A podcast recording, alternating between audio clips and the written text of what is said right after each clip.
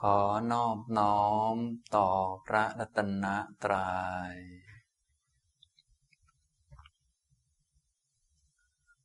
สวัสดีครับท่านผู้สนใจในธรรมะทุกท่าน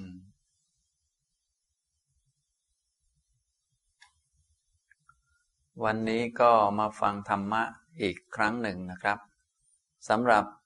หัวข้อธรรมะ ก็ได้พูดเกินไว้ในคราวที่แล้ว ก็คือจะพูดเกี่ยวกับเรื่องกรรม เรื่องความเข้าใจเกี่ยวกับกรรม ซึ่งเป็น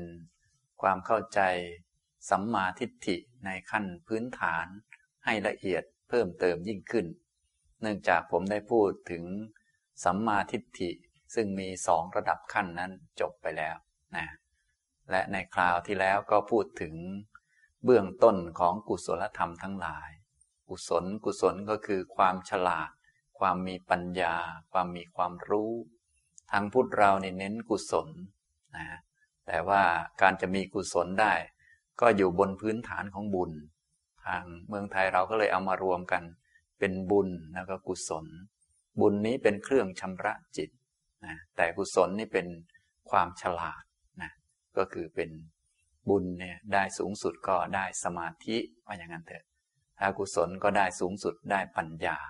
ทางพูดว่าไปแล้วก็เอาทั้งสองส่วนนี่แหละ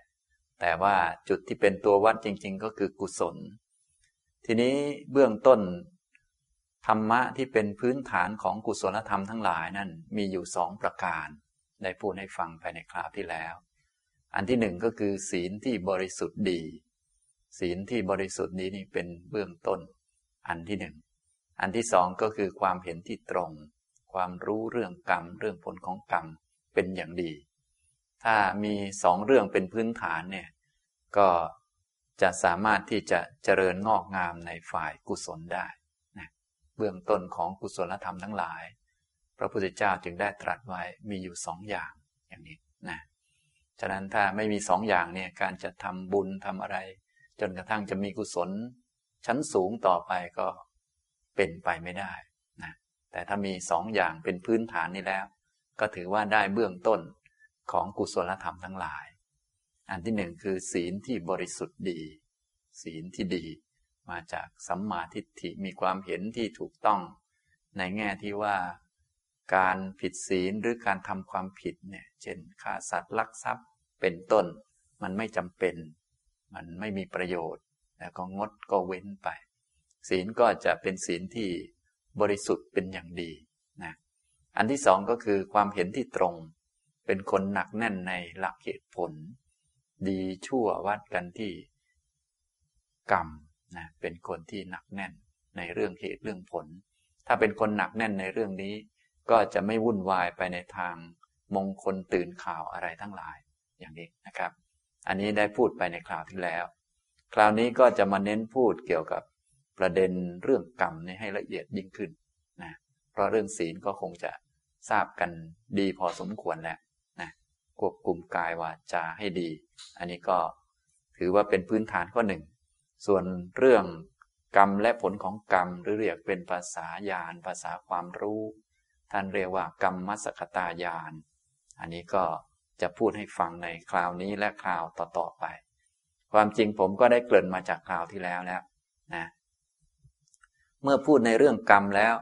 ก็เกี่ยวข้องกับพระพุทธศาสนาค่อนข้างมาก เนื่องจากคำสอนของพระพุทธเจ้านั้น พระพุทธองค์สอนเรื่องเหตุเรื่องผล เป็นการสอนในแง่เหตุผลนะก็ชื่อของพระพุทธศาสนาถ้าเกี่ยวกับกรรมเนี่ยก็มีหลายชื่อด้วยกัน โดยส่วนใหญ่ท่านจะมีชื่อว่าเป็นกรรมวาทะ เป็นคำสอนที่เกี่ยวกับเรื่องกรรม เรื่องเหตุเรื่องผล เป็นกิริยาวาทะคำสอนที่แยกแยะแจกแจงให้ฟังว่า อะไรไม่ควรทำอะไรควรทำแจกนะพอฟังคำสอนของพระพุทธเจ้าแล้วจะต้องเป็นคนมีเหตุมีผลทันทีว่าอย่างนั้นเถอะสามารถแจกแจงแยกแยะได้ว่า อะไรควรทำอะไรไม่ควรทำอะไรควรพูด อะไรไม่ควรพูด อะไรควรคิดอะไรไม่ควรคิด แจกแยกแยะได้ ถ้าเป็นคนที่ ยังไม่ได้ฟังก็แยกไม่ได้นะถ้าได้ฟังเนี่ยแล้วก็เป็นคนที่รู้เรื่องกรรม เรื่องผลของกรรม หรือเรียกว่าเข้าใจพุทธศาสนาเนี่ยจะต้องเป็นคนมีเหตุผลทันทีนะแต่ว่าเมืองไทยเราโดยส่วนใหญ่แม้ แต่ขั้นพื้นฐานอย่างนี้ก็เข้าไม่ค่อยถึงกัน คือเป็นคนไม่มีเหตุผลนะแค่จะแยกแยะว่าอะไรควรทำอะไรไม่ควรทำนี่ก็แยกไม่ออกแหละส่วนใหญ่ก็ทำตามใจชอบทำตามใจอยากกัน อะไรควรพูดไม่ควรพูดนี่ก็ ก็แยกยากมากไม่ออกเลยนะก็อันไม่ควรพูดก็ยังพูดกันอยู่ และเห็นว่ามันไม่ผิดอย่างนู้นอย่างนี้ก็ อันนี้ก็คือเป็นคนไม่มีเหตุผลเลย ทีนี้ไม่ต้องพูดถึงอันไหนควรคิดไม่ควรคิดเลยทีนี้นะคนเราโดยทั่วไปนี่แทบแยกไม่ออกเลย อันไหนควรคิดไม่ควรคิดนะอันไหนควรที่จะคิดบ่อยๆ อันไหนไม่ควรคิดถึงเลยเนี่ยแทบไม่รู้จักเลย มีแต่ปล่อยความคิดไปวันๆอะไรต่างๆ เป็นคนไม่มีเหตุผลนะพอวันๆคิดแต่เรื่องไม่ดี ก็อยากจะมีความสุข อยากจะปลอดโปร่งมันก็เป็นไปไม่ได้ ก็เลยวนอยู่นะอันนี้ก็คือคนที่ไม่รู้จักเรื่องกรรมเรื่องผลของกรรมอย่างดีนะทางพุทธเราก็เลยมีคำเรียกชื่อ เป็นกรรมวาทะสอนเรื่องเหตุ เรื่องผลผลนั้นต้องมาจากเหตุ อะไรที่เกิดขึ้นเนี่ยจะต้องมาจากเหตุ เหตุนั้นก็คือกรรมหรือการกระทำด้วยกายด้วยวาจาด้วยใจ คือเป็นคนรู้จักมอง เห็นอะไรที่ปรากฏขึ้น จะต้องมีเงื่อนไขมีเหตุนั่นเองอย่างนี้นะครับ เรียกว่ากรรมวาทะคำที่สองก็คือกิริยาวาทะ เป็นคนที่สามารถแยกแยะได้ว่าอะไรควรทำอะไรไม่ควรทำที่ไม่ควรทำเพราะอะไรที่ควรทำเพราะอะไร อะไรควรพูด อะไรไม่ควรพูด อะไรควรคิดอะไรไม่ควรคิด แยกแยะได้ ถ้าพื้นฐานอย่างที่พวกเราทราบก็คือ ทุจริตทั้งสิบเนี่ยไม่ควรทำโดยประการทั้งปวง อย่างนี้ก็แยกได้นะส่วนอันไหนที่ควรทำบ้างก็แยกแยกได้อีก อันนี้เรียกว่ากิริยาวาทะ ก็เพื่อเอามาเชื่อมโยงกับอีกคำหนึ่งก็คือวิริยะวาทะคำสอนเรื่องความเพียรนะเนื่องจากว่า หลังจากที่รู้แล้วว่าอะไรไม่ควรทำบางครั้งพวกเรายังทำอยู่ ก็เลยต้องมีความกล้าหาญบากบัน่นอดทน ที่จะงดละเลิกสิ่งที่ไม่ควรทำไม่ควรพูด ไม่ควรคิดนะอันไหนที่ควรทำบางทียังไม่ได้ทำเลย ก็ต้องมีความเพียรกล้าหาญบากบัน่นเพราะว่าบางคนเนี่ยนิสัยเก่าเป็นสันดานที่ติดมาในแง่ไม่ดี คือสันดานในทางบาลีก็ ความหมายไม่เหมือนไทยทีเดียวนะสันดานในทางบาลีก็คือ ความเคยชินเก่าๆนะบางคนความเคยชินเก่าๆไม่ดีก็ต้องมีความกล้าหาญบากบัน่นละสิ่งไม่ดีแล้วก็มาเจริญสิ่งดีงาม อันนี้เรียกว่า วิริยะวาทะนะชื่อของพระพุทธศาสนาถ้าเกี่ยวเนื่องกับเรื่องกรรมเนี่ยก็จะมีสามชื่อนี้เป็นหลัก แต่ชื่ออื่นก็มีเยอะ แต่พูดแค่สามนี้ก็คงจะพอมองเห็นภาพแล้ว อันที่หนึ่งคือกรรมวาทะ อันที่สองกิริยาวาทะ อันที่สามวิริยะวาทะนะถ้าฟังพระพุทธศาสนาถูกต้องจะต้องแยกแยะได้ และก็จะต้องมีความเพียรว่าตัวเองควรไม่ทำอะไร ควรจะทำอะไร และต้องเว้นอะไรให้ได้ ต้องทำอะไรให้ได้ อย่างนี้ อันนี้ก็คือหลักในทาง พุทธศาสนา แท้ๆเลย ถ้าเข้าใจนี่พวกเราจะต้องมีเรื่องทำเสมอ กับมีเรื่องที่จะต้องไม่ทำอยู่เสมอว่าอย่างนั้นเถอะ มีทั้งไม่ทำมีทั้งทำนะแยกแยะได้นะอย่างนี้นะครับ ไม่ใช่สอนไม่ให้ทำอย่างเดียว หรือไม่ใช่สอนให้ทำอย่างเดียว สอนไม่ให้ทำอย่างหนึ่ง สอนให้ทำอย่างหนึ่งนะด้วยการมีความรู้เข้าใจมีเหตุมีผล ทีนี้ถ้าพูดถึง คุณสมบัติของอุบาสกอุบาสิกา โดยเฉพาะพวกเราเป็นอุบาสกอุบาสิกาเนี่ยเรื่องกรรมเนี่ยก็เป็นเรื่องสำคัญเรื่องหนึ่งที่เป็นคุณสมบัติพื้นฐานของอุบาสกอุบาสิกาที่ดี อุบาสกอุบาสิกาที่ดีในทางพุทธเนี่ยปกติแล้วท่านแสดงว่ามีคุณสมบัติอยู่ห้าประการ จึงจะถือว่าเป็นผู้เป็นอุบาสกอุบาสิกาที่ดี อุบาสกเนี่ยอุบาสกอุบาสิกา ก็แปลตามบาลีก็แปลว่า คนที่อยู่ใกล้ชิดกับพระรัตนตรยัยอยู่ใกล้ชิดอยู่ใกล้ มานั่งใกล้อยู่ใกล้แล้วก็เป็นหน้าเป็นตาให้กับพระรัตนตรยัยหรือว่าเป็นหน้าเป็นตาเป็นพักเป็นพวกเป็นอยู่ฝ่ายพระรัตนตรยัยซึ่งคนอื่นเขามองแล้วก็ดูดี ถือว่าอยู่ฝ่ายเดียวกัน อย่างนั้นเถอะมองแล้วดูดีนะ ก็เลยเรียกว่า อุบาสกอุบาสิกาที่ดี พวกเราก็ควรจะมีกันนะซึ่งอุบาสกอุบาสิกาที่ดีนั้น ก็มีคุณสมบัติที่เกี่ยวข้องกับเรื่องกรรมด้วยหนึ่งข้อ ความจริงนั้นมีคุณสมบัติอยู่ห้าข้อด้วยกัน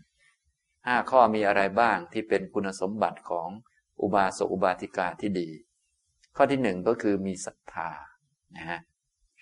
มีศรัทธา มีความมั่นใจในปัญญาตรัสรู้ของพระพุทธเจ้า มีความมั่นใจ เช่นว่า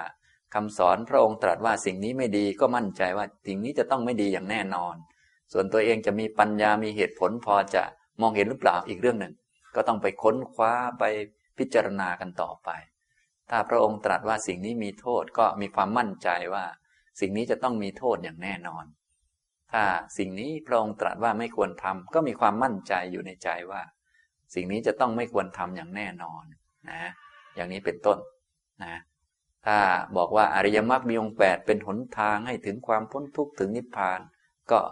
ต้องเป็นอย่างนั้นอย่างแน่นอน พวกนี้เรียกว่าศรัทธานะมีความเชื่อปัญญาตรัสรู้ของพระพุทธเจ้า หรือมั่นใจในความรู้ของผู้นำพูดภาษาเราง่ายๆนะมีความมั่นใจอย่างลงมั่น ในปัญญาตรัสรู้ของพระพุทธเจ้า นี้เป็นคุณสมบัติข้อที่หนึ่งของอุบาสกอุบาสิกาที่ดี นะข้อที่สองก็คือเป็นคนมีศีลนะมีศีลอย่างน้อยถ้าเป็นคฤหัสถ์อย่างพวกเราก็ศีลห้าถ้าสูงขึ้นมาก็ตามสะดวกนะรู้จักควบคุมกายควบคุมวาจา เป็นคนที่รักศีลเห็นคุณค่าของศีลอยู่เสมอ นี่ก็เป็นคุณสมบัติข้อที่สองส่วนข้อที่สามเนี่ยก็เกี่ยวเนื่องกับเรื่องกรรม ก็คือ เป็นคนที่ไม่ตื่นเต้นไปตามมงคลตื่นข่าว เป็นคนที่มุ่งเรื่องกรรมเป็นหลัก เวลาทำอะไรไม่ได้ทำเพราะว่าเป็นการมุ่งมงคลมุ่งนั่นมุ่งนี่ แต่มุ่งไปที่เรื่องกรรมนะโดยส่วนใหญ่ยุคหลังๆ มาเนี่ยพวกเราทำอะไรก็มุ่งเป็นพิธี มุ่งเป็นการเป็นงานมุ่งเป็นนั่นเป็นนี่ ไม่ได้มุ่งว่ามันดีจริงไหมไม่ได้มุ่งไปที่ คิดดีทำดีพูดดี มุ่งแต่เป็นเรื่องงานกันอะไรกัน เหมือนจัดงานเป็นทอดกระถิน ทอดผ้าป่าอะไรกัน ก็ทำเป็นพิธีกรรมที่ใหญ่โต แต่ผลที่ปรากฏขึ้นก็ พูดภาษาเราก็ก็ไม่คุ้มไม่คุ้มการลงทุนไปง่ายนะอุตสาห์ลงทุนจัดโน่นจัดนี่เยอะแยะ แต่ผลที่เกิดขึ้นบุญที่เกิดขึ้นกุศลหรือความฉลาดที่เกิดขึ้นมันน้อยเมื่อเทียบกับการลงทุนที่ที่เสียไปนะอย่างนี้ก็ เรียกว่ายังมุ่งเรื่องมงคลอยู่มากอยู่ มุ่งเรื่อง จะได้นั่นจะได้นี่ มุ่งเรื่องครั้ง มุ่งเรื่องศักดิ์สิทธิ์ มุ่งเรื่องอะไรต่อมีอะไรนะส่วนคุณสมบัติของอุบาสกบาสิกาที่ดีนี่ เป็นผู้ไม่มุ่งมงคล แต่มุ่งกรรมมุ่งไปที่กรรมมีเรื่องอะไรก็มุ่งไปที่ คิดดีทำดีพูดดี ไม่มุ่งไปที่ โอวันเกิด จัดทำบุญหน่อยอะไรหน่อยอะไรอย่างเงี้ยหลังๆ มานี่พวกเรารู้สึกว่าจะทำบุญอะไร จะทำกุศลอะไรแต่ละทีก็มีเรื่องวันโน้นวันนี้เข้ามาอะไรเยอะเนี่ยอย่างนี้ซึ่งก็ทำได้เช่นกันแต่ว่าต้องรู้จักว่าควรจะมุ่งตรงไหนนะถ้าเป็นหลักของอุบาสกอุบาสิกาที่ดีก็คือ เป็นคนที่ไม่มุ่งเรื่องมงคลตื่นข่าว ไม่มุ่งมงคลที่อื่น แต่มุ่งไปที่กรรมเป็นหลักนะ ทำดีคิดดีพูดดี อย่างนี้คุณสมบัติข้อที่สามนะคุณสมบัติข้อที่สี่ก็คือ เป็นผู้ไม่แสวงหาทักกินเนยบุคคล ไม่แสวงหาทักกินานอกพระศาสนา คือไม่คิดว่ามีพระอริยเจ้านอกศาสนา นั่นเอง เวลาคิดจะทำบุญ อุทิศส่วนกุศลให้ญาติพี่น้องก็ไม่ได้คิดไปข้างนอกนะคนที่มีคุณธรรมเยอะก็จะมีเฉพาะในศาสนานี้ ส่วนเราจะหาเจอไม่เจอเรื่องของเรา แต่หาอยู่ในศาสนานี้เท่านั้น อันนี้ ข้อที่สี่ก็คือไม่แสวงหาทักกินา หรือทักกินในยบุคคล นอกศาสนา ข้อที่ห้าทำอุปการะเกื้อกูลเกื้อหนุนหรือว่าช่วยเหลือในศาสนาอันนี้ก่อนเป็นพื้นฐาน ส่วนช่วยเหลือข้างนอกก็เป็นเรื่องต่อๆมา อย่างนี้ทำนองนี้ อันนี้เป็นคุณสมบัติของอุบาสกอุบาสิกาที่ดี ซึ่งมีอยู่ห้าประการ แต่วันนี้พูดขึ้นมาก็ต้องการที่จะพูดเรื่องกรรมนั่นแหละ แต่ว่าให้เห็นชัดว่า เรื่องกรรมนี่ก็เป็นส่วนหนึ่งของคุณสมบัติของอุบาสกอุบาสิกาที่ดี ก็คือเป็นคนที่มุ่งกรรม ไม่มุ่งมงคล มองไปที่เรื่องกรรมนะ ดีถูกและผิดเนี่ยไม่อยู่ข้างขึ้นข้างแรม ไม่อยู่กับพิธีกรรมใหญ่โตหรือใครทำอะไร แต่มุ่งไปที่ทำอย่างไร เป็นกุศลไหมคิดดีไหมพูดดีไหมทำดีไหมตัดสินทุกอย่างเนี่ยเอากรรมเนี่ยเป็นตัวตัดสินวัดกันตรงนี้นะถ้าจัดงานดีก็หมายถึง กรรมมันดีคิดดี พูดดีทำดี อย่างนี้เป็นต้นนะอันนี้เขาเรียกว่าเป็นคนมุ่งไปที่กรรมมองไปที่กรรม ไม่มองไปที่มงคล ไม่มองไปที่วันเดือนปี หรือความใหญ่โตโออาอะไรต่อมีอะไรต่างๆ หลังๆมานี่พวกเรารู้สึกว่า เวลามองอะไรก็จะมองใหญ่โตไปก่อนแม้แต่ทอดกระถินอะไรเป็นต้น เวลาจะถามอะไรก่อน ก็จะถามได้เงินเท่าไหร่ก่อน มีคนมาเท่าไหร่นะได้เงินได้เงินเยอะรู้สึกจะภูมิใจ คนมาเยอะรู้สึกจะภูมิใจนะ ส่วนได้กุศลเยอะไหมฉลาดกันเยอะไหมพวกที่มาทุกคนฉลาดทุกคนไหมรู้สึกจะไม่ค่อยถามกันนะรู้ไหมกสิกถินคืออะไรทุกคนในห้องนี้ ไม่รู้รู้แต่ว่ามารวบเยอะๆนี่ถือว่าภูมิใจแล้วนะสร้างพระสร้างวัดก็เอาโตเข้าไว้นะใครใหญ่กว่าก็ดูเหมือนดีไปหมด อย่างนี้เป็นต้นทำอะไรก็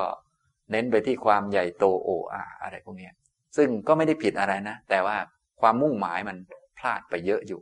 นะเพราะไม่ตรงกับที่พระพุทธเจ้าสอนไว้ แต่พวกเราถ้าได้เท่านี้ก็ต้องเอาเท่านี้แหละถ้ายังไม่ถูกค่า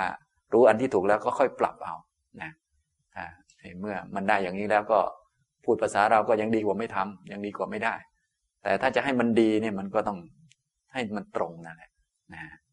อันนี้คุณสมบัติของอุบาสกอุบาสิกาที่ดีห้าประการ อันที่หนึ่งมีศรัทธา เชื่อปัญญาตรัสรู้ของพระพุทธเจ้า เป็นคนมั่นใจในปัญญาในคำสอนของพระพุทธเจ้าว่าพระองค์ตรัสอย่างไรก็ต้องเป็นอย่างนั้นจริง ๆ อย่างนี้ ข้อที่สองเป็นคนมีศีลนะมีศีล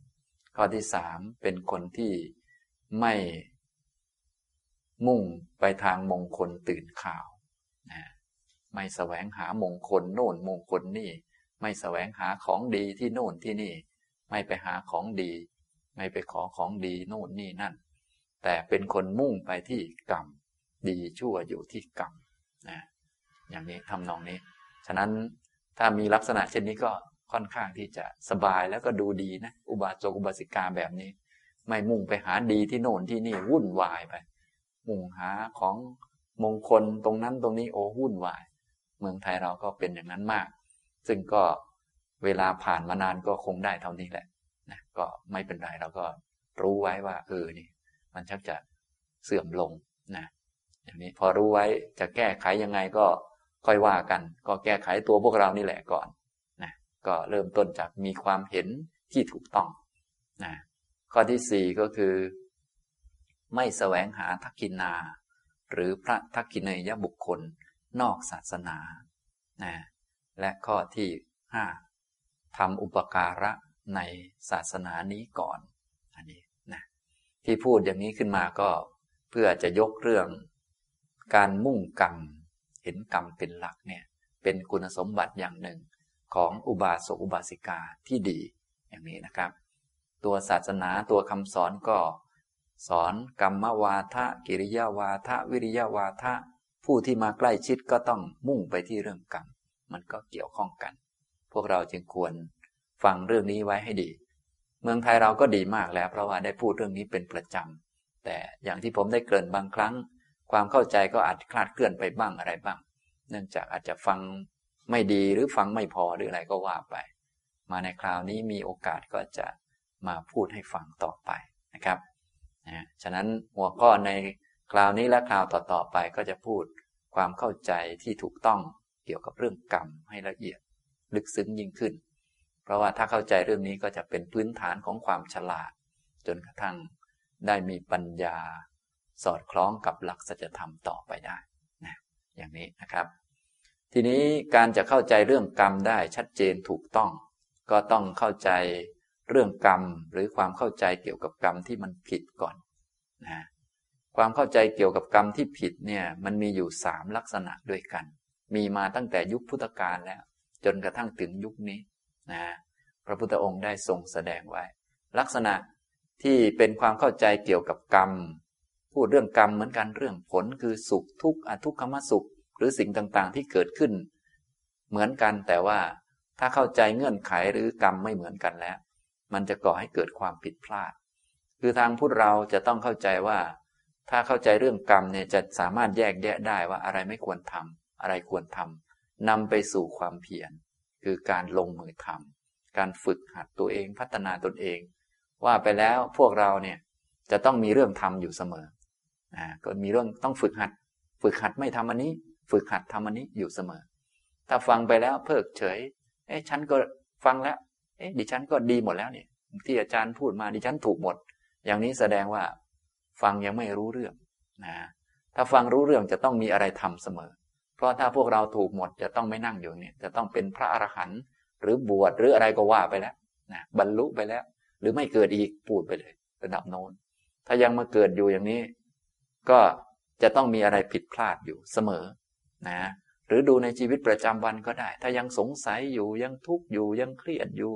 ยังง่วงเหงาเฮานอนเป็นอยู่ยังรักยังชังเป็นอยู่ อย่างนี้จะต้องมีอะไรผิดพลาดเสมอนะ ในเมื่อมีอะไรผิดพลาดก็ต้องมีอะไรให้ต้องแก้ไขให้ถูกต้องเสมอนะถ้ามาฟังแล้ว โอ้หลวงพ่อเทศมา ดิฉันรู้สึกว่าดิฉันดีหมดเลยเนี่ยถูกหมดเลย อย่างนี้รู้สึกว่าดิฉันจะไม่ค่อยได้เรื่องเท่าไหร่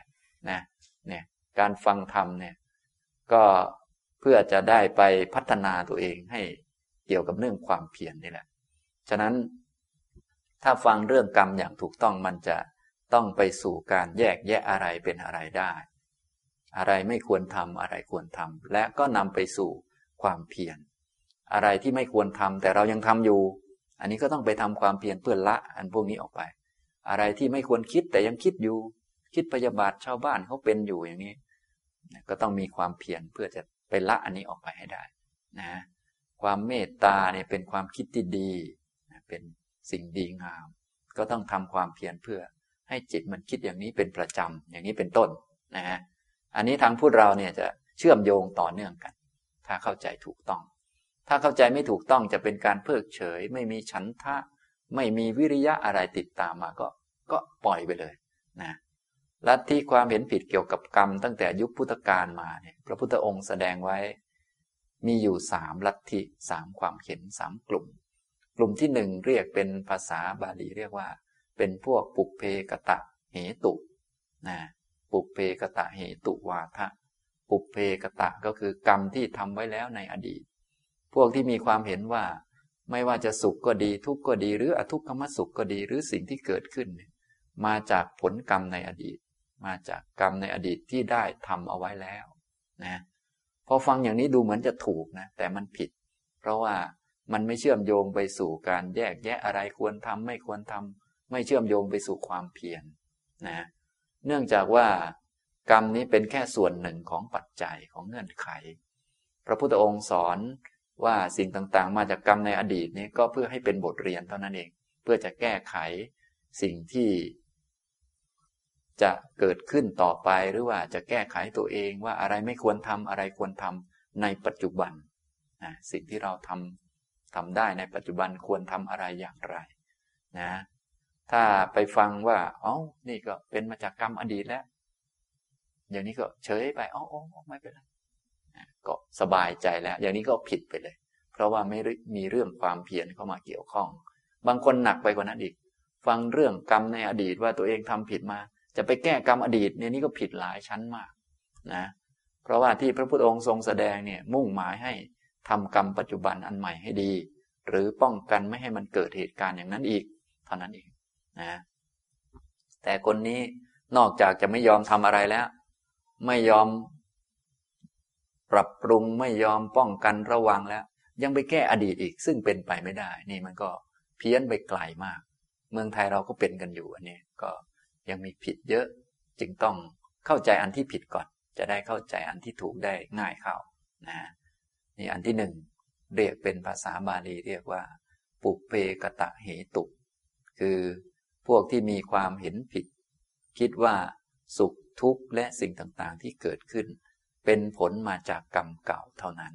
เนี่ยก็ยังผิดอยู่ ความจริงคือ สิ่งต่างๆ เกิดขึ้นเพราะเหตุเพราะเงื่อนไขกรรมเก่าเป็นเงื่อนไขหนึ่งนะแต่ยังมีเงื่อนไขอื่นๆอีกมหาศาลพระองค์ไม่ได้ต้องการให้แก้กรรมเก่า แต่ต้องการให้ป้องกันระวังกรรมอันใหม่ โดยใช้กรรมเก่านี้ เป็น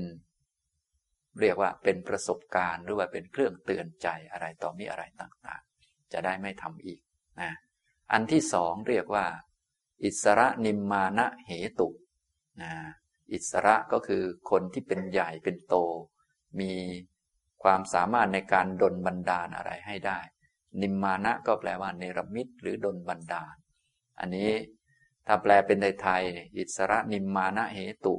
ก็คือพวกที่มีความเห็นว่า สุขทุกข์ที่เกิดขึ้นและสิ่งที่ได้มานั้น มาจากท่านผู้ที่มีอำนาจยิ่งใหญ่ ท่านพระเจ้า ท่านพระพรหมท่านเทพ ท่านศักดิ์สิทธิ์เนี่ยดลบันดาลให้นะท่านดลมาให้บันดาลมาให้ อย่างนั้นอย่างนี้ พวกนี้ก็จะออกแนวขอนั่นขอนี่ อยากจะได้ความสุขก็ขอ พอได้มาก็ นึกว่าโอ้เป็นเพราะท่านบันดาลมาให้ เนี่ย อย่างนี้เป็นต้น พวกนี้ก็จะค่อนข้างเพี้ยนไม่มีเหตุผล แต่ก็คิดไปคิดมาก็ ถ้าคิดตามลัทธิของเขาเขาก็เห็นว่ามีเหตุผลอีกแหละก็วุ่นอยู่เอ้าก็เขาขอแล้วมันก็ได้จริง ๆซะด้วย แต่ไม่คิดว่าคนอื่นขอแล้วไม่ได้ ไม่คิดก็ตัวเองได้อย่างเงี้ยก็ว่าไป แต่ที่จริงที่ตัวเองได้นี่มันมาจากเงื่อนไขอีกมหาศาลสมมุติผมยกตัวอย่างง่ายๆอย่างเช่น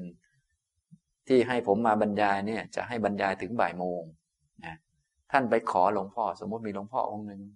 วางพระเครื่ององค์หนึ่งท่านก็ขอหลวงพ่อหลวงพ่อ ขอให้ถึงบ่ายโมงสักทีเถอะนะแล้วมันก็ถึงจริงๆซะด้วย ทีนี้พอมาถึงบ่ายโมงเราก็ยกความดีให้หลวงพ่อว่า โอ้นี่เป็นเพราะหลวงพ่อนี่บันดาลนะบ่ายโมงจึงมาถึง อย่างนี้ถูกไหมก็ไม่ถูกนะ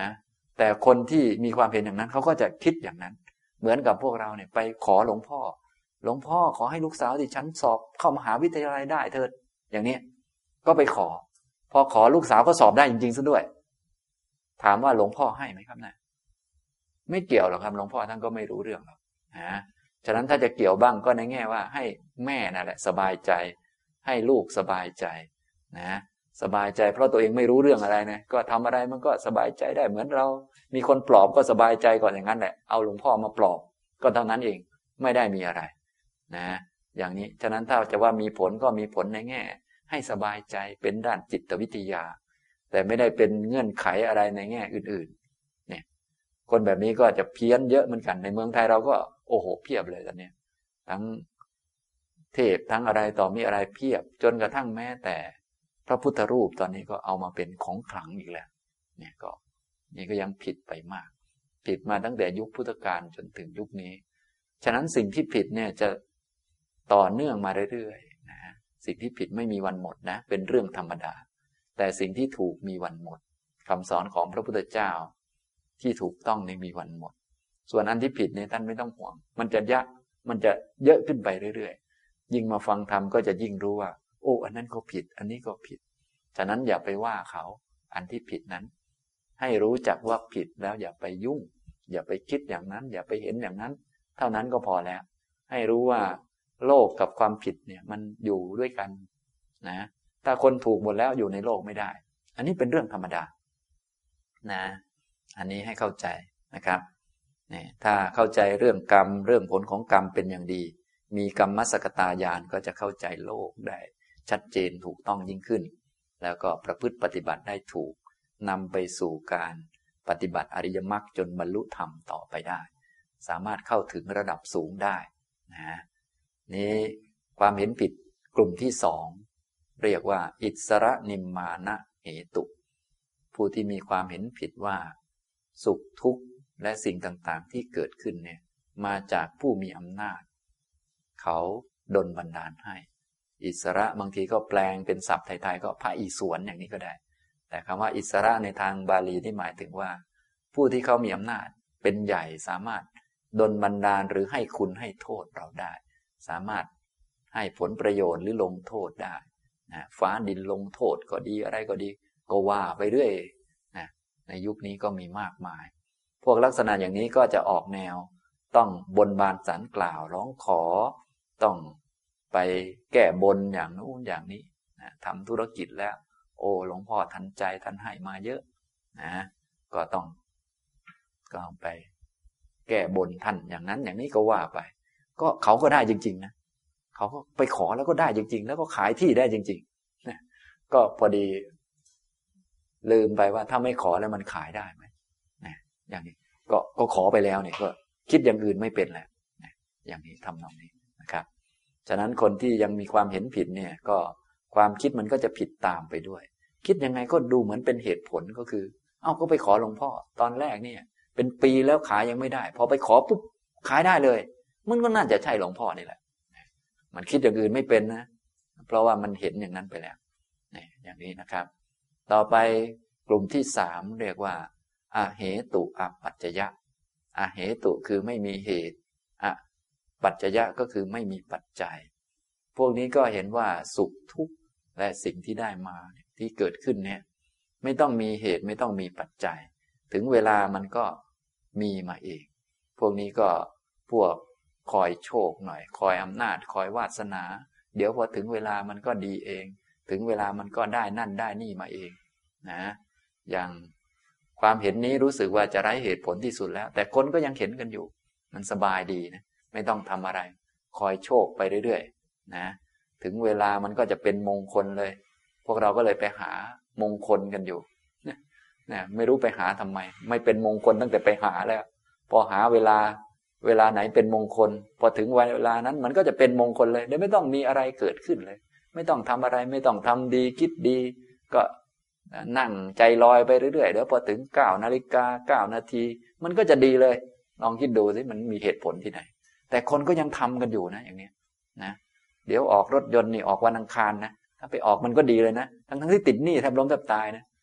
ใช้เขาตั้งหลายปียังไม่หมดเลยนะอย่างนี้ก็นึกว่าดีเขาก็ถือว่าดีกันนะมันดีได้ยังไงก็ไม่รู้ก็ติดหนี้เขาก็เห็นจัดจ่าอยู่แล้ว มันจะดียังไงตัวเองก็เครียดทุกวันอยู่ นี่ก็เรียกว่าเป็นความคิดความเห็นที่ไร้เหตุผลที่สุดแล้ว แต่คนก็ยังเห็นอย่างนี้กันอยู่นี่อย่างนี้นะ ความเห็นสามลักษณะนี้เป็นความเห็นผิด เกี่ยวกับเรื่องกรรมนะพวกเราให้รู้จักอันที่ผิดก่อนจะได้เข้าใจเรื่องกรรมได้ง่ายเขาอย่างนี้นะครับทำนองนี้ อันนี้เป็นกลุ่มความเห็นผิดเกี่ยวกับเรื่องกรรมนะกลุ่มความเห็นผิด มีสามกลุ่มด้วยกันนะกลุ่มที่หนึ่งก็คือกลุ่มที่ชื่อว่าปุเพกตะเหตุ เป็นผู้ที่มีความเห็นว่าสุขทุกข์ที่ได้มาเรื่องต่างๆที่เกิดขึ้น มาจากกรรมเก่าเป็นเหตุอย่างนี้นะแต่ที่จริงกรรมเก่าเป็นส่วนหนึ่ง พวกนี้ทำไมจึงผิด ก็เนื่องจากว่าก็จะเพิกเฉยไม่ยอมทำอะไร ไม่เข้าไปสู่การเรียนรู้ว่าอะไรไม่ควรทำอะไรควรทำไม่มุ่งไปสู่ความเพียรละอันที่ควรละเจริญอันที่ควรเจริญ พอเขาบอกว่าอ้าคุณได้อันนี้มาได้สามีคนนี้มาเป็นเพราะกรรมเก่าทำมาด้วยกัน เราก็ต้องทนต่อไป ไม่ทำอะไรแล้ว อันไหนควรทำไม่ควรทำไม่รู้แล้ว นี่ก็วนนะได้รับอันนี้มาก็เพราะกรรมเก่า แต่ละคนก็เลยดูเหมือนสบายใจเป็นพักๆ แต่ก็ยังไม่พ้นทุกข์อย่างแท้จริงสักที เพราะเป็นคำสอนไม่ถูกนั่นเอง ถ้าเป็นคำสอนถูกมันพ้นทุกข์ไปตั้งนานแล้ว ก็คือ ถ้าสอนถูกต้องก็อ้าวมุ่งไปสู่ กิริยะแยกแยะ อะไรไม่ควรทำอะไรควรทำที่เป็นทุกข์อย่างนี้ เป็นเพราะอย่างนี้อย่างนี้อย่างนี้อย่างนี้ ถ้าไม่อยากทุกข์อย่างนี้ ต้องไม่ทำอย่างนี้อย่างนี้ก็กระจายออกมา แยกแยะ พอแยกแยะแล้วก็ทำความเพียรมันก็ค่อยๆพ้นไป ก็ถูกต้องนะฉะนั้นถ้าทางพุทธเนี่ยจะต้องมุ่งไปสู่การแยกแยะอะไรเป็นอะไรได้ แล้วก็มุ่งไปสู่ความเพียรเพื่อละอันที่ไม่ดีเจริญสิ่งดีงามเนี่ยหลักทางพุทธเป็นอย่างนั้นนะถ้าฟังธรรมะแล้ว แยกแยะอะไรไม่ได้ อะไรไม่ควรทำอะไรควรทำไม่รู้ อย่างนี้ แล้วก็รู้แล้วก็ไม่ยอมไปเอาทำความเพียรนะฉันก็เป็นของฉันอยู่อย่างนี้ ก็วนอยู่ นี่ก็เรียกว่ายังไม่เข้าใจนะพวกปุเพกตะเหตุดูเหมือนจะถูกแต่ก็ผิดเหมือนกันนะอย่างนี้ พวกที่สองอิสระนิมมานะเหตุ พวกที่เห็นว่า สุขทุกข์นั้นได้มาจากผู้มีอำนาจดลบันดาล พวกนี้ก็จะออกแนว บนบานสารกล่าวร้องขอ ไหว้วอนบูชา ตกเป็นทาสเขา กลายเป็นคนง่อยเปลี่ยเสียขาไป ทั้งทั้งที่ตัวเองมีความสามารถมากนะ มนุษย์เราเนี่ยมีความสามารถมากกระทั่งว่า เทวดาเนี่ยถ้ามนุษย์มีความเพียรตั้งใจทำสักอย่าง เทวดาก็ทำอะไรมนุษย์ไม่ได้ บ้านของเทวดาเนี่ยก็คือต้นไม้เป็นต้นเนี่ย ถ้ามนุษย์จะพังต้นไม้สักอย่าง เทวดายังรักษาบ้านตัวเองไม่ได้เลย ลองคิดดูก็แล้วกัน โลกมันร้อนอยู่ทุกวันนี้เป็นเพราะมนุษย์ทั้งนั้นแหละ เทวดาช่วยอะไรได้บ้าง ช่วยไม่ได้ เพราะว่าเทวดาเนี่ยเขาไปรับผลของกรรมเฉยๆ ส่วนมนุษย์นี่มันเป็นเจ้าของกรรมเลยนะอย่างนี้ ฉะนั้นมนุษย์เราจึงดีมากในแง่การเปลี่ยนแปลง แต่ว่าพอดีมากมันก็ร้ายมากเหมือนกัน สามารถเปลี่ยนแปลงจนลงนรกก็ได้ สามารถเปลี่ยนแปลงจนขึ้นสวรรค์ก็ได้นะ ส่วนพวกอื่นๆนั้นเขาไปรับผลไม่ดีก็ไม่ดีไป รับผลดีก็ดีไปนะก็รอวันหมด หมดเหตุเท่านั้นเอง ส่วนมนุษย์เราเนี่ยเป็น จุดที่สำคัญมากในแง่การเปลี่ยนแปลงทุกอย่าง จนกระทั่งมีพระพุทธเจ้าก็มีในมนุษย์ มีพระอรหันต์ก็อยู่ในมนุษย์ทั้งหมด จนกระทั่งแม้เทวดาพรหมก็มาไหว้พวกมนุษย์เนี่ย แต่มนุษย์เราไปดันไปไหว้พรหมซะนี่มันก็กลับกันไปทั่วเลย คือจะบอกว่า ไม่ผิดก็ก็ผิดอยู่แล้ว เพราะว่ามันไม่ตรงนั่นเอง ฉะนั้นทางพุทธเรา ถ้าให้เกี่ยวข้องกับผู้มีอำนาจที่มองไม่เห็นของขลังของศักดิ์สิทธิ์พวกมีฤทธิ์พวกเทวดา ก็เห็นเป็นเพื่อนเกิดแก่เจ็บตาย ถ้าเขามีคุณธรรมก็ให้ทำความเคารพในแง่ เขามีคุณธรรม ก็เท่านั้นจบเท่านั้นนะไม่ได้คิดในเรื่องเขาจะสามารถดลบันดาลนั่นบันดาลนี่ให้ ไม่ได้ไปฝาก สุขทุกข์ไว้กับเขา นะนี่ก็ความเห็นพวกที่สองเนี่ยอิสระนิมมานะเหตุนะต่อไปพวกที่สามนะพวกที่สามพวกที่สามนี่เป็นอปัจจยะอเหตุอปัจจยะนะอเหตุอปัจจยะ เห็นว่าสุขทุกข์อทุกขมสุขและสิ่งต่าง ๆ ที่เกิดขึ้นนี้ ไม่ต้องมีเหตุไม่ต้องมีปัจจัย เป็นพวกคอยโชค คอยชะตานะมีชะตาดีไม่ดี ก็ต้องดู หมอดูเขาทักนะถ้าจะชะตาไม่ดีสักทีหนึ่งก็ต้องพระทักก่อน จึงชะตาไม่ดี จริงๆ มันไม่ดีตั้งแต่เถียงกันอยู่ที่บ้านแล้วชะตาไม่ดีตั้งแต่เดินอย่างขาดสติแล้ว จะตายเมื่อไหร่ ถ้าตายตอนขาดสติมันหล่นอบายเลยนะนั่นชะตามันไม่ดีตั้งนานแล้ว ต้องรอพระมาทักโอ้พอพระมาทักโอ้ชะตาฉันไม่ดี รู้สึกมันเป็นอย่างนี้ ถ้าเขาทักว่าดีก็คงจะดีแล้วมั้งเนี่ย ก็ดีตอนทักนั่นแหละนะไม่ได้ดีตามกรรมเลย อันนี้เรียกว่าไม่มีเหตุ ไม่มีปัจจัยอะไร จะดีก็ดีเอง จะไม่ดีก็ไม่ดีเอง จะสุขก็สุขเอง จะถูกสุขก็ทุกเอง มาลอยๆ ถึงเวลามันก็เป็นเอง มันก็ดีเอง มันก็มงคลเอง พวกนี้ก็โน่นแหละ ต้องรอดวงดาว รอโชค รอ วาสนา รอ รอวันนะ อย่างนี้ ถ้านิมนต์พระมาฉันที่บ้าน ก็ต้องรอเวลามงคลละเลิกก่อน หลวงพ่อนั่งหิวต่อภายในหลวงพ่อ มาแล้วแทนที่จะให้ท่านฉันก็ต้อง กว่าจะฉันได้ก็ต้องมีงานพิธีให้สวดให้เรียบร้อยก่อนหลวงพ่อก็ท้องร้องจอกจอกอยู่นั่นกว่าจะได้สวดก็ต้องเก้าโมงใช่ไหมพอเก้าโมงแล้วสวดต่ออีกครึ่งชั่วโมงเลยเก้าโมงครึ่งยังไม่ได้ฉันเลยแล้วทำไมไม่ให้ฉันฉันก่อน มันยังไม่ได้เวลา ดูคิดเลย คนมันคิดกันได้นะคนเนี่ยนี่ก็เหลือเกินนะแต่ที่จริงทางพุทธเราก็คือ ประโยชน์นั่นแหละ เป็นเลิกของประโยชน์ ประโยชน์เป็นโลกเลิกของประโยชน์ก็คือ เวลานั้นจะทำประโยชน์อะไรได้บ้าง ประโยชน์นั่นแหละ เป็นเลิกเป็นความดีของเวลานั้น ถ้าเวลานั้นไม่ได้จะทำประโยชน์อะไร มันจะมีประโยชน์อะไรไหมเวลานั้น ไม่มีนะเวลานี้เป็นเวลาฟังธรรมก็การฟังธรรมนั่นแหละเป็นความดีของเวลานั้น ถ้าเวลามันอยู่เฉยๆเราก็นั่งหลับไปมันจะมีดีอะไร อย่างนี้ทางพุทธเรา ก็คนคิดดีเวลาไหน เวลานั้นก็เป็นเวลาดี คนพูดดีเวลาไหน เวลานั้นก็เป็นเวลาดีทำดีเวลาไหน เวลานั้นก็เป็นเวลาดี จึงให้พระมาสวดอยู่เรื่อยๆ สุนัขกัดตัง สุมังคลัง สุปปาตัง สุติตังเป็นต้นเนี่ยพวกเราได้ฟังประจำก็คือบุคคล ทำดีเวลาไหน คิดดีเวลาไหน พูดดีเวลาไหน เวลานั้นก็เป็นเลิกดียามดี รุ่งดีขณะดี ถ้าไม่ทำมันก็ไม่ดีนะไม่ใช่ว่าเวลามาถึงแล้วมันจะดี ส่วนพวกอปัจจยะอเหตุอเหตุอปัจจยะพวกนี้มันดีเมื่อมาถึงเวลา เมื่อดวงดาวลอยมาถึงตรงนี้ตรงนี้ จะอย่างนั้นอย่างนี้อายุถึงเวลานี้ ทุกวันนี้ก็มีกัน เพราะว่าพวกดาราเขาไปทำเป็นตัวอย่าง ถึงวัยเบญจเพศก็ไม่ดีอย่างนู้นอย่างนี้ก็ว่าไป พวกเราดีนะที่เลยนะ สงสัยต่อไปต้องเอาไวทองนะนะนั่นเหมือนกันแหละ พอถึงปีนี้แล้วมันก็ชงเลย มันก็อะไรเลย มันก็มั่วไปหมดเลยนี่ก็ว่าไปแล้วนี่ก็คืออยู่ในกลุ่มอาเหตุอปัจจยะนี่แหละ ฉะนั้นวันนี้มาพูดเกี่ยวกับเรื่องกรรมถือว่าเป็นพื้นฐานก่อนนะพูดมาถึง ความเข้าใจผิดเกี่ยวกับกรรม เราลองไปตรวจสอบดูก็แล้วกัน ที่เราทำทำมาเนี่ยมันผิดทั้งนั้นแหละ โดยส่วนใหญ่ ถ้ามันไม่ผิดมันคงถูก และก็คงพ้นทุกข์ไปตั้งนานแล้วฉะนั้นถ้าเราตรวจสอบผลแล้ว โอ้ยังสงสัยอยู่ยังทุกข์อยู่ ก็คือมันเป็นผลจากการทำผิดนั่นแหละง่าย ๆ ยังไม่ต้องไปคิดอะไรมากก็ได้ ไม่ต้องไปคิดว่าตัวเองเก่งอะไรก็ได้ ถ้ายังทุกข์อยู่ก็ทุกข์มันมาจากความเห็นผิดพูดผิดคิดผิดเนี่ยถ้ายังทุกข์อยู่ก็แสดงว่ายังผิดอยู่เนี่ยตรวจสอบกันง่ายๆ อย่างนี้ ส่วนเมืองไทยเราจะเรียกอะไรนี่ก็อีกเรื่องหนึ่ง ทางคำสอนของพระพุทธเจ้าเรียกลัทธิความเห็นผิดเกี่ยวกับกรรมนี้สามชื่อ อย่างที่พูดไปแล้ว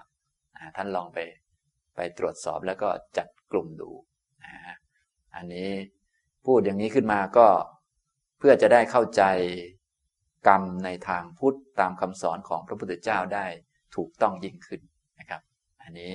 วันนี้พูดให้ฟังเป็นพื้นฐานก่อน เดี๋ยวคราวต่อไป จะพูดเรื่องตัวกรรมแท้ๆนี่คืออะไร ก็คือตัวเจตนามันเป็นเงื่อนไขเป็นเหตุอย่างไร ก็จะได้เข้าใจยิ่งขึ้นนะ